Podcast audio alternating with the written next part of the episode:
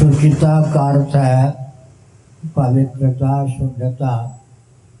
भगवद गीता के बारहवें अध्याय में शुचिर दक्षा इन शब्दों का प्रयोग हुआ है। जीवन में दो गुण की प्रतिष्ठा हो तो व्यक्ति बहुत उत्कर्ष को प्राप्त होता है। शुचिता संपन्न व्यक्ति हो और दक्षता संपन्न हो, शुद्धि भी हो और दक्षता भी हो। आजकल सफ़ाई पर तो कुछ ध्यान दिया जाता है, शुचिता पर ध्यान नहीं दिया जाता। होटल में भोजन करेंगे तो वो भोजन शुचिता संपन्न हो, संभव नहीं।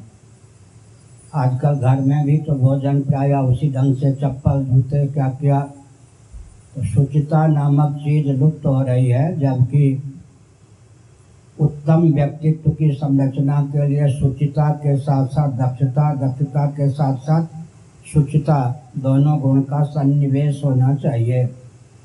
सफ़ाई तक ही जीवन सीमित न रहो, न रहे, शुचिता भी जीवन में हो। शुचि सुंदर आश्रम निरख हर से राजीव नयन भगवान राम भद्र ने एक आश्रम का दर्शन किया। उस आश्रम में शुचिता के स्थान पर शुचिता सुंदरता के स्थान पर सुंदरता का दर्शन करके भगवान राम प्रमुदित हुए। इसका अर्थ है कि हमारे जीवन में शुचिता सुंदरता वो गुण भी जोड़ लीजिए, कहीं दक्षता भी हो शुचिता भी हो सुंदरता भी हो, कार्य करने में दक्षता भी हो तो सोने में सुगंध है। इसीलिए शुचिता सुंदरता, दक्षता तीनों का सन्निवेश हो। और असुचिर दक्ष वाणी को लेकर शुचिता शरीर को लेकर शुचिता अंतकरण या मन को लेकर शुचिता का संपादन हो तब पूर्ण शुद्धि का संपादन होता है। तो शास्त्रीय विधा से वस्त्र पहनते हैं, स्नान आदि करते हैं, पवित्र जल से स्नान करते हैं, भगवान नाम का उच्चारण, संकीर्तन, स्मरण करते हैं तो जीवन में शुचिता की प्राप्ति होती है। विशेषकर पूजन कक्ष में हों तो जो वस्त्र गले में फांस कर पहना जाता है, बनियान, गंजी, कमीज, वो एक हज़ार बार वो धोवो फिर भी शास्त्र की दृष्टि से अशुद्ध माना गया। और जो वस्त्र पाँव में फांस करके अंडर वियर, पैंट, पैजामा, ये सब पहनते हैं, वे वस्त्र भी बिल्कुल अशुद्ध माने गए हैं।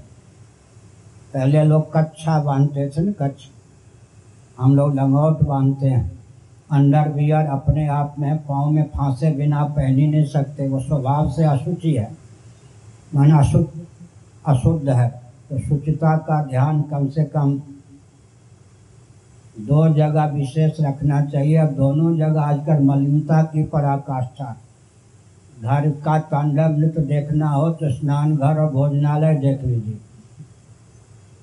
पहले मल त्याग करने की जगह आजकल, फिर उसके बाद नहाने की जगह, बीच में कोई रेखा विभाजक चिन्ह भी नहीं। जितने बार जाएँगे स्नान घर, उतने बार भूत प्रेत रोग लगे बिना नहीं रहेंगे। इसलिए जो कम से कम किराए पर रहते हैं तो भी इतनी स्वतंत्रता है कि स्नान घर को शास्त्र सम्मत विधा से रूप दे सकें। तो स्नान का जो स्थान है मल त्याग मूत्र त्याग का जो स्थान है, उसमें कम से कम इतने ऊँचे दीवार ही बना दें। मैं एक उदाहरण देता हूँ। स्नान घर की दुर्दशा देखिए। रेलवे के नमूना को व्यक्ति ने आदर्श मान लिया। वहाँ तो लाचारी है। वो भी जब से ये हमारे मोदी जी आए हैं, इतना विकास रेल का हुआ है मल वहीं लटका रह जाता है। विकास के नाम पर गंदगी की और पराकाष्ठा हो गई। कागज़ पर योजना ये लोग बनाते हैं। व्यवहार में वो योजना उतरती है या नहीं, साथ में आसमान में रेल मंत्री आदि रहते हैं। कुछ भी पता नहीं कि व्यवहार में योजना उतरती या नहीं। रेलवे की लाचारी है, लेकिन घर में उस ढंग का शौचालय ना हो। जहाँ पेशाब का स्थान पृथक होना चाहिए। मल के त्याग का स्थान पृथक, एक ही कक्ष में भले ही कुछ विभाजक रेखा हो। और ऐसा भी नहीं कि शौचालय का पानी जहाँ नहाते हैं, वहाँ बह के जाए। शौचालय से आपको पता होगा, पाँच नियम हैं। शौच, संतोष, तपस्वाध्याय, ईश्वर प्रणधान उसमें शौच माने शुद्धि। शौच का अर्थ है शुद्धि। शौच संपादन माने शुद्धि संपादन। बहुत पवित्र शब्द है यह शौच। तो हमने एक उदाहरण दिया, स्नान घर की शुद्धि का, शुचिता का ध्यान रखिए। फिर भोजनालय में एक तो अन्न जिस ढंग से उत्पन्न होता है, अन्न की रक्षा जिस ढंग से होती है, अन्न का वितरण जिस ढंग से होता है, अन्न को पकाया जिस ढंग से जाता है सब गंदगी की पराकाष्ठा है। और ये जो गैस से भोजन बनाते हैं तो गैस कांड की फैक्ट्री है। लेकिन उसमें भी रजस्वला दशा में भी देवियाँ भोजन बनाती हैं। एक गया में ब्राह्मण ने स्वामी जी को कहा, हमारे घर नहीं, कम से कम जलपान ही कर लीजिए। ये गए। घर वालों ने इनको नहीं देखा, लेकिन घर की देवी ब्राह्मणी चप्पल पहन करके कुछ इनके लिए जलपान तैयार कर रहे थे, चुपके से भागा। चप्पल, जूता सब की पहुँच भोजन किया, ट्रेन में हिंदुओं की दुर्दशा देखिए हवाई जहाज़ में। भोजन किया, रुमाल की ज़रूरत है, नहीं है, हर समय गंदगी। इसीलिए स्नान घर की अशुद्धि, भोजनालय की अशुद्धि, जीवन में वस्त्र की अशुद्धि रहन सहन की अशुद्धि अशुद्धि अशुद्धि एक उदाहरण देता हूँ। दमयंती कलयुग को सुलभ नहीं हुई। महाभारत का इतिहास। कलयुग ने नल राजा को दुश्मन मान लिया कि जिसे मैं चाहता था वो तो इनको सुलभ हो गई। बारह वर्षों तक कलयुग जैसा गुप्तचर राजा नल के शरीर में प्रविष्ट होकर उन्हें घाट घाट का पानी पिलाना चाहता था।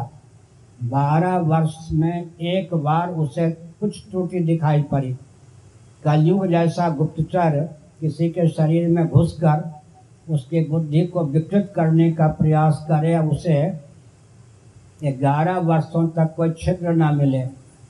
एक दिन लघुशंका मूत्र या पेशाब के बाद कोई जल्दी में नल ने क्या किया पाँव धोया आचमन किया विधिवत लेकिन एरी का कुछ हिस्सा धुलने से बच गया। इतनी सी अशुद्धि को पाकर कलयुग घुस गया उनके शरीर में योग बल से। तो घाट घाट का पानी पिलाया तो महाभारत का इतिहास पढ़ने योग्य है। थोड़ी सी अशुद्धि के कारण कलयुग की दाल गल गई। आजकल तो हर व्यक्ति के घर में एक एक हज़ार कलयुग शरीर में घुसा होता है। इसलिए शुचिता माने शुद्धि। शुद्धि का अर्थ है शरीर की शुद्धि, वाणी की शुद्धि और अंतकरण की शुद्धि। तीनों में शुद्धि होगी तो हमारा आपका जो चित्त है निर्मल, निश्चल, शुद्ध, समाहित होगा। निर्मल, निश्चल दर्पण पर जैसे मुखचंद स्फुट रीति से व्यक्त हो जाता है, वैसे ही निर्मल, निश्चल चित्त पर भगवान जो कि प्रत्यगात्मा होकर विद्यमान है, उनकी स्फुट अभिव्यक्ति हो जाती है। और सबसे बड़ी शुद्धि है विवाह की शुद्धि। इन नेताओं के चपेट में आकर के कुलशील गोत्र का ध्यान नहीं रखते, विवाह करते हैं, यहीं से गंदगी प्रारंभ हो जाती है। तो ऋषियों ने जो मनोविज्ञान की पराकाष्ठा का भी परिचय दिया है, कुलशील कुल गोत्र आदि का ध्यान रखकर विवाह। विवाह में त्रुटि हुई नहीं। सारा विस्फोट, सारी गंदगी वहीं से प्राप्त हो जाती है। इसलिए हमने कहा कहीं कहीं मातृकुल का प्रभाव पड़ जाता, कहीं पितृकुल का प्रभाव सात सात पीढ़ी तक व्यक्ति के जीवन में प्रभाव पड़ता है। एक चुटकुला सुनाते हैं, है सच्ची घटना तहाँ की हरियाणा एक चिमटा धारण करने वाला बाबा आ गया। उन दिनों कोई बाबा आता तो शहर गाँव के बाहर जाके शंख फूक देता। गाँव के व्यक्ति आ जाते प्रमुख कि बाबा क्या चाहता है, भूखा है, प्यासा है? गाँव के सरपंच आदि पहुँच गए। उसने कहा, यज्ञ करेगा। इतना बड़ा यज्ञ करेगा? मैंने यज्ञ करूँगा विशाल। गाँव वालों ने कहा कि हम लोग धनी नहीं हैं छोटा मोटा यज्ञ तो करा सकते हैं बाबा। इतनी हमारी हैसियत नहीं है जितना बड़ा आप यज्ञ कहते हो। बाबा ने कहा साफ़ दे दूँगा, भस्म कर दूँगा। क्या थोड़ी देर रुकिए, ऐसा मत कीजिए। हम लोगों की दशा पर ध्यान दीजिए। गाँव के दूसरी तरफ़ सिद्ध महात्मा रहते थे। उनके पास गाँव के प्रधान आदि गए और कहा कि एक चिमटा वाला बाबा आया है, इस प्रकार धौस दिखा रहा है। उन्होंने कहा, रुको। ध्यान लगाया। उन्होंने कहा, इसमें कोई दमखम नहीं है कि साप दे दे लग जाए। फिर उन्होंने ध्यान लगाया, इसके गुरु में भी कोई धम दमखम नहीं। छः पीढ़ी तक कहते गए कि बस गुरुओं के नाम पर खाने पीने वाला बाबा कोई दमखम नहीं। सातवीं पीढ़ी पर जब ध्यान गया, ये भिवानी की तरफ़ की बात हरियाणा की है, सच्ची घटना है लगभग सौ साल पहले। तब उसने कहा हाँ इस बाबा का साप लग जाएगा कि ऊपर सातवीं पीढ़ी में सिद्ध महात्मा हो गए। तो ऐसा करो, हमारे शिष्य पाँच सात गाँवों में हैं हम सूचना दे देते हैं, जैसा कहता है, बाबा, सात गाँव मिल करके कर दो। इसमें कोई दमखम नहीं, छह पीढ़ी तक कोई दमखम नहीं। लेकिन सातवीं पीढ़ी के प्रभाव से यह साप देगा तो लग ही जाएगा। एक व्यक्ति कोई माला फेर लेता है, शुद्धि का ध्यान रखता है, उसके नाम पर छः पीढ़ी तक मौज मस्ती से रह लेते। अभी हम नेपाल गए थे तो हमने, राजा भी वहाँ पुरी में भी आए थे राजा एकानवे घंटे मिले थे। वहाँ भी नेपाल में वीरगंज में आए, मिले। तो हमने संकेत किया कि पूर्वजों के तप का उपभोक्ता आप लोग बन गए, इसलिए आपके हाथ से राजगद्दी छिन गई। क्या? जब पूर्वजों की सुचिता, उसकी तपस्या का व्यक्ति उपभोक्ता बन जाता है तो आगे चलकर फिर वो चार खाने चित्त हो जाता है। तो आपका प्रश्न छोटा था, शुचिता का अर्थ है शुद्धि। शुद्धि में शुद्धि में अशुद्धि में शास्त्र प्रमाण है। उदाहरण के लिए, शंख भी तो किसी प्राणी विशेष की हड्डी है या नहीं? लेकिन शास्त्र ने कहा, शुद्ध है, इसलिए शुद्ध है। क्या?